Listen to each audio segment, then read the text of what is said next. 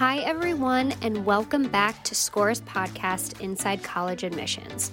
On today's episode, our strategic advisor, Peter Van Buskirk, is going to interview one of our high school counselors. Peter is the owner and founder of Best College Fit and brings over 25 years of experience to college admissions. He's also a contributor to SCOIR's blog, so make sure you check out his work there too. Now, over to Peter for today's conversation.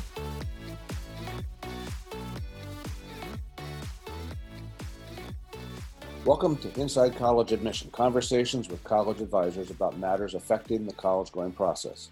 My name is Peter Van Buskirk, and I'm joined today by Cheryl Lenhart, the Director of College Counseling at Tampa Prep. Uh, Cheryl, welcome to the program. Thank you, Peter. It's good to have you with us. I, I can't imagine it's easy for you to pull away from the, the duties of the day within the, the, the shadows of November 1st. Well, it's great to be here, and it's good to have a pause. So thank you for that. Good, good. Well, uh, what I'd like to do is, is kind of uh, get a perspective from you today on, on how your life has changed over the last six to eight months because of a certain COVID situation in our country. It's changed greatly, but it's really created opportunities for me to expand my tool bag and really connect with a ton of people and network, which is one of the keys to our job, but really network in a time. It's put every college admissions person and every college counselor on the same page in a lot of ways, which brings up some really interesting conversations. But as far as my workflow, we went out March 11th and we're virtual since. So we had a full semester of programming and individual sessions and college visits and things that we had to had to complete and fortunately we were really able to do everything without missing a beat how have your students reacted to the change have they processed ahead without missing a beat as well or has this been a bit of a hiccup for them in their approach to their academic work well, of course, it's been a hiccup, but I think students are far more comfortable with technology and adapting and multitasking and all the skills that you need to really be successful during times like this. I think fear has been the fear of the unknown. COVID brought up an equal amount of unknown on my side of the desk, which amplified the, the fear for our students and families. And I think that was that was key getting involved in nationwide discussions to really find some common ground and find some understanding so we knew how to support our families through it. Uh, that's twice now you've mentioned something about the, the broader discussions, and I'm, I'm really fascinated by the reference to fear as well. Given that there was a dark period, if you will, figuratively at least, early in the spring when, when there was a lot of uncertainty, what did you see as the beginning point when maybe the light started to shine through? that began to ease the fear and, and create a path forward? I think for me professionally, it was engaging with the colleges and really hearing that they didn't know either and, and they were facing the same fear from their own perspectives. So just really being part of those conversations and hearing deans be very clear that, that things are changing. And I like change. I'm one of the the people that really embraces the change and really believes that the college application process has needed it for a while. So I, I'm trying to embrace a lot of those changes. As far as the light at the end of the tunnel, we use SCOIR as a platform, and SCOIR has been just the go to tool from March on. And we did virtual visits because we were all living virtually. We didn't really have a school year that ended at any time, we didn't have office hours that ended at any time. So we were able to put virtual visits into place throughout the spring and in the summer. And that reassured our families right away. And I think created a little bit of that light you mentioned because all of a sudden they were hearing directly from the colleges, but it allowed us to put a lot of information in front of our families and work with our students virtually and do their common apps and do things with them virtually so that they went into summer and you know motion through summer with a level of comfort how has your own interaction with students, advisees been affected, if at all? I mean, I would imagine since you're probably functioning remotely in many ways that you can't see them face to face, but has that really caused any change in, in the way you've interacted with folks? I actually love doing individuals virtually for a couple reasons. One, the students are very engaged when they're the only face on your screen and you're the only face on theirs. It really has taught some connectivity, the ability to share screens. We use Zoom as a platform, so it's really been very engaging. So our individual sessions, uh, from scheduling them to conducting them and being available to students through virtually anytime. That's, I think, really helped the individuals. The other part that I liked is we'd have access to the parents in the same meeting which was essential. We were into their homes, gave us a little bit of insight of who they are. That always helps to, to build rapport when you can mention a picture in the background or you like their bedroom wall or, you know, it just kind of established rapport. I feel I know my seniors this year better than I have in at least the four years of the past. So, so when you hear people talking with some degree of anxiety about where we are now and we can't wait to get back to normal, that's probably a cringeworthy statement for you. You like you like where we're going, I guess, right? In some ways, yes. I mean, I, I love, there was parts of the normal I loved as well and I missed as well. I have a senior myself. Mm-hmm. My oldest child is a senior. So there's, you know, a desire for some normal, but there's also an opportunity to create new normals. And our school is very creative. We've been deemed the most innovative school and COVID is given us the opportunity to really amp that up a little and really be creative and be innovative and create events for our students and create memories that are outside what would be deemed as normal. So we're embracing that challenge. I'm curious now, can you tell us a little bit about your student body and the orientation of, of your students to colleges nationwide? Are they looking primarily in Florida, looking largely outside of Florida? Is it a good mix? Uh, how would you describe that? Again, I've only been here, this is my fourth year, mm-hmm. but our school traditionally, we're in Central Florida in Tampa area, which I deem it a little bit of a melting pot anyway. But there's incentives put in place by our state, financial incentives and scholarships that really make it difficult for families to decide to leave the state.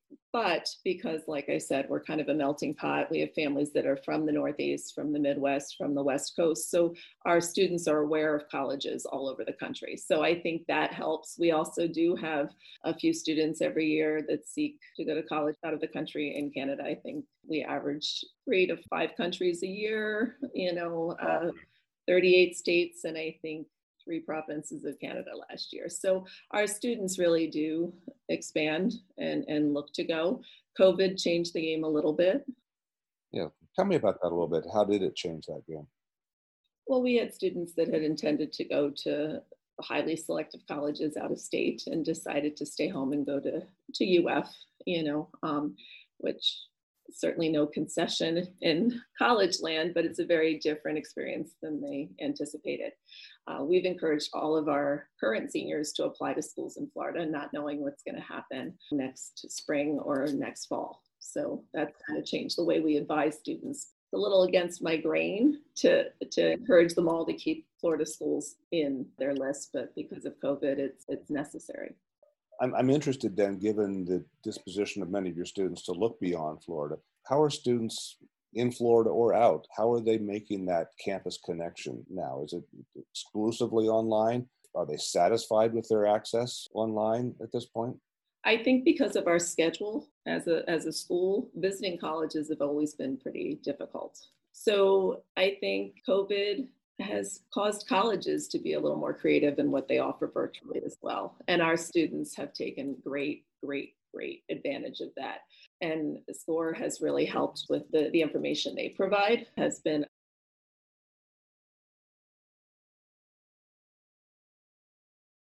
an amazing resource to even our younger families.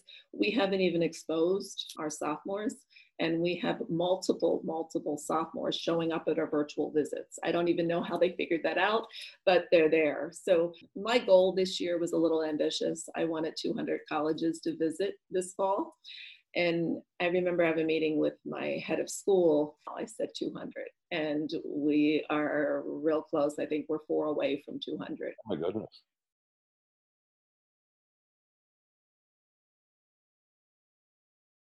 So that's pretty exciting. And there are colleges that wouldn't have visited had we been, you know, open to visitors. Colleges from California that wouldn't travel to Florida. So we've had real great exposure. I think something 11 countries have visited us virtually, which is a really neat opportunity for me as a counselor to learn about their schools and for our students to really engage with these counselors too. So again, I hate to be a COVID I've often commercial, heard but I just that change really on a college that, campus that is glacial in nature. It's like watching the grass grow. It doesn't happen very fast at all.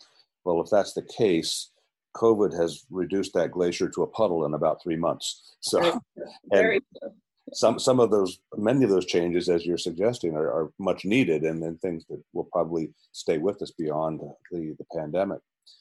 I'd like to talk with you a little bit about a subject that's probably a bit of a conundrum for florida families and as soon as i say that you probably know it's coming uh, testing. In general the the world of colleges has opened up with test option. In, in the last 10 months there's been a 60% increase in the number of test optional schools but for kids that want to stay in Florida, it doesn't help them much, does it? Not at all. Um, in fact, all the publics still require test scores. Mm-hmm. Uh, the privates have gone test optional, all but one, in the last few weeks.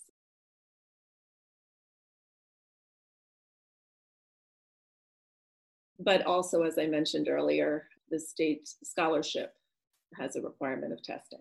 So there's more necessity slash intensity around, you know, testing. Ironically, a lot of the public schools out of state have waived their testing opportunities, and a lot of our students can earn full tuition scholarships outside of state without testing. So I'm kind of interested to see how this is going to play uh, out uh, you, because our students will need to test to earn full tuition scholarships. Do you have any thoughts about where you see testing going as a result of this? Do you think this is again a little blip in the screen for testing, or what might we see next? I've been watching this since it started probably early summer with mm-hmm. the schools deciding to go test optional for one to three years. That seems to be the norm. You know, I've been at this a long time and uh, I've been part of those discussions with colleges who are deciding to go test optional. So those that have and were part of those painstaking discussions never returned.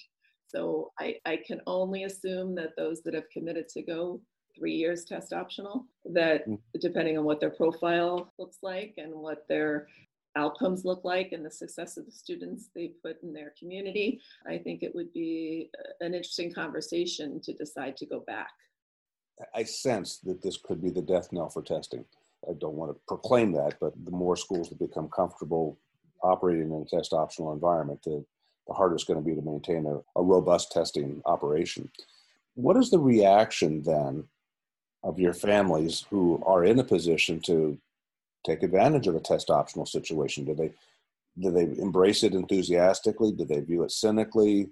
How are people looking at the test optional world right now from Tampa?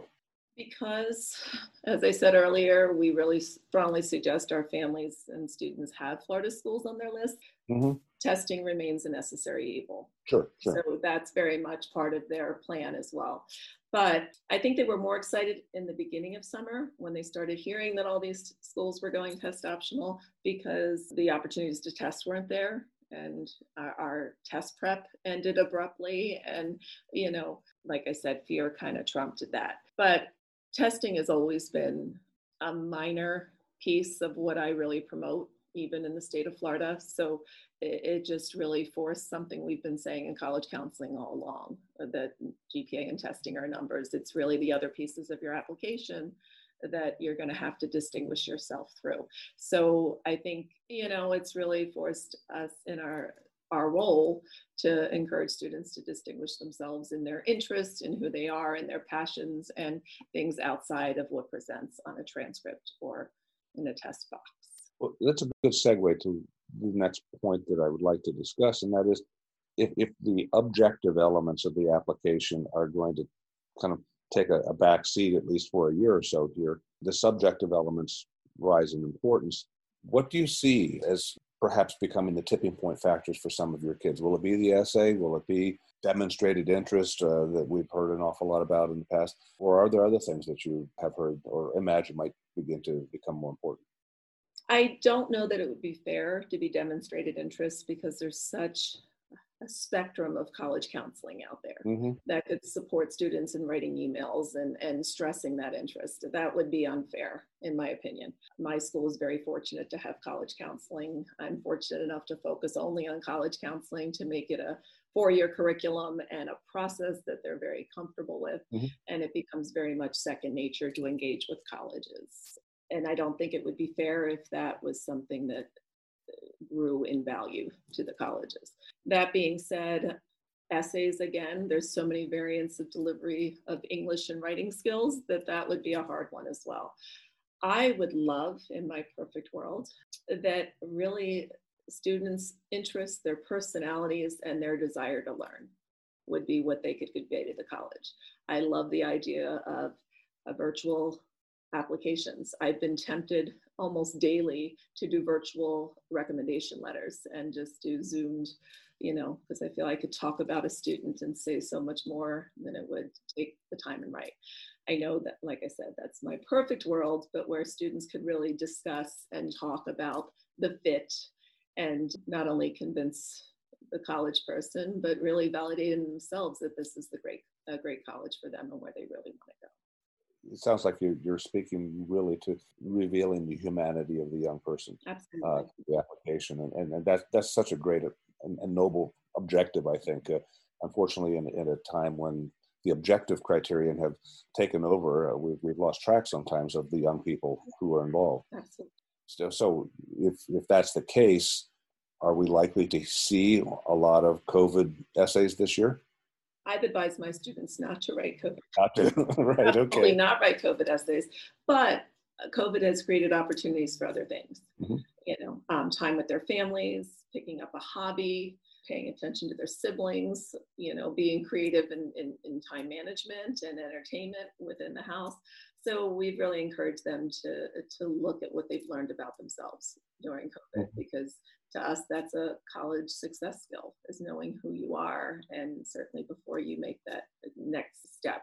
And i like what you said about humanity. I think this process has lost that not by design by default and volumes and the ability to be really effective in looking at the humanity and the fit. So again this may bring a, a change. I think practically we're going to have to find tools that measure some of those things and could somehow articulate those things in the form of an application. Mhm.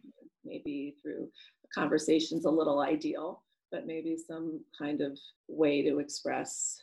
I mean, adversity has been looked at before, awareness of self.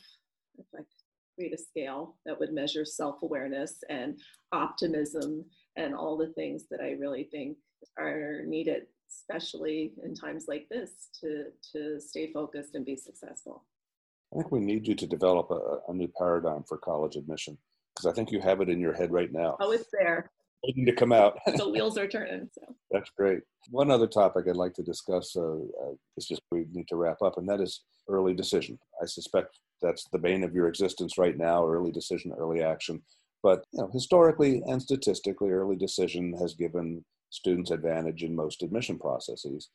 But it's also presumed, because of the commitment involved, that families will be have I'm sorry will have thoroughly vetted the institution in question through the visit, the overnight, the going to classes, all that sort of thing. So my guess is that colleges are not backing off of early decision this year. Probably it means even more to them this year. How do we talk to kids about and their parents about making that early decision choice when there's a lot of uncertainty yet about what they might be buying into? First, pre-COVID, one of our professional goals, goals is to increase the early decision. And your, your statement was beautiful that they've they basically vetted the colleges and really you know did their research. Sadly, sometimes it's more strategic that they apply early decision.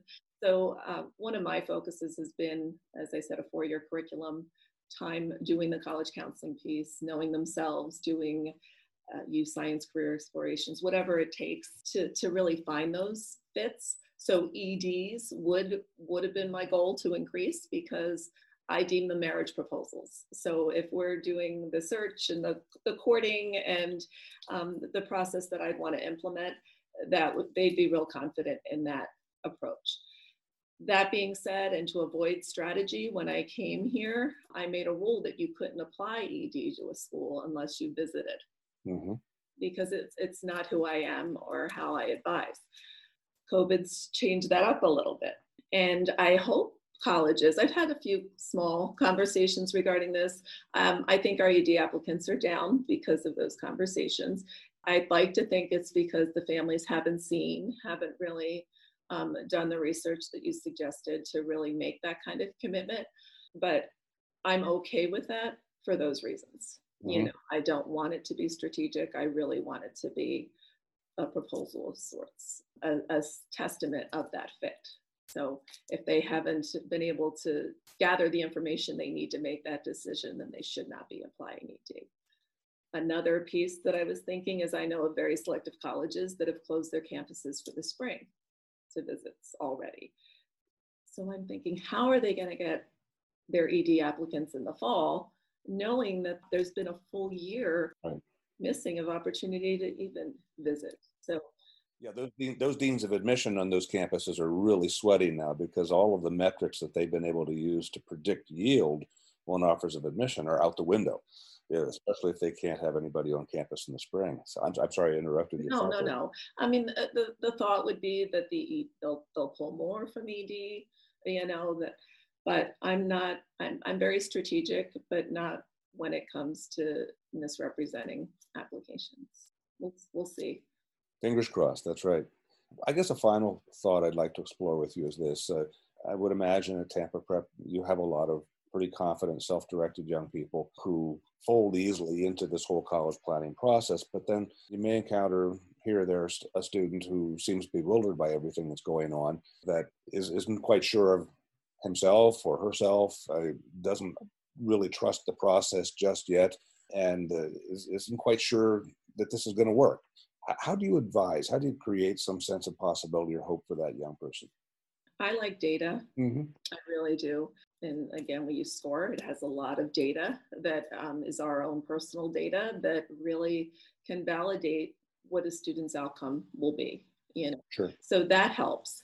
Uh, but again, starting earlier with the conversations and validating. We're we're fortunate. Everyone here goes to college, so um, and that's been on the profile well before I came, but still there's students that assume they're going to be a different outcome or they're going to be the ones. So I think educating them, educating their families that, that proficiency is proficiency and there's a college out there for everyone. And like I said, I'm fortunate because we have that focus. Like you said, it's a culture and it's an expectation.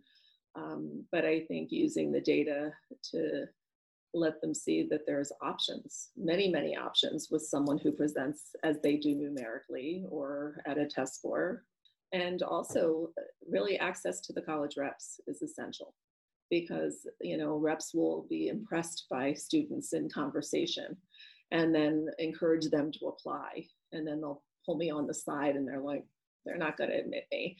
And i said let's look at the numbers. And i really think conversations between me and a rep and uh, numbers are very subjective, which I'm sure every mathematician would argue with me, but numbers in our game are very subjective. So I believe in Tampa Prep numbers very much, and I will, you know, defend those numbers and, and defend our students and find multiple options for any number. So there's a place for everyone. Oh, absolutely. Absolutely. Sure, this has been great. I've enjoyed talking with you about how the world looks in, in terms of college planning from your seat. I get a lot of hope and I get a lot of encouragement from from your view. So thank you again so much for joining us today. Thank you. And we're all in this together. So I try to really empower students to just realize this is opportunity for adversity. And if they embrace it and understand that the colleges and colleges are fantastic at telling the students that they are just as unsure and just as concerned and just as impacted by the pandemic as they and their families are. So I think just remembering we're all in this together and let the process work. Perfect way to bring this to a conclusion. Thank you again, and thank you for those of you who've been listening in. Until the next time that we have an opportunity to talk with another college planning expert, please be safe and, and have a great day. Take care.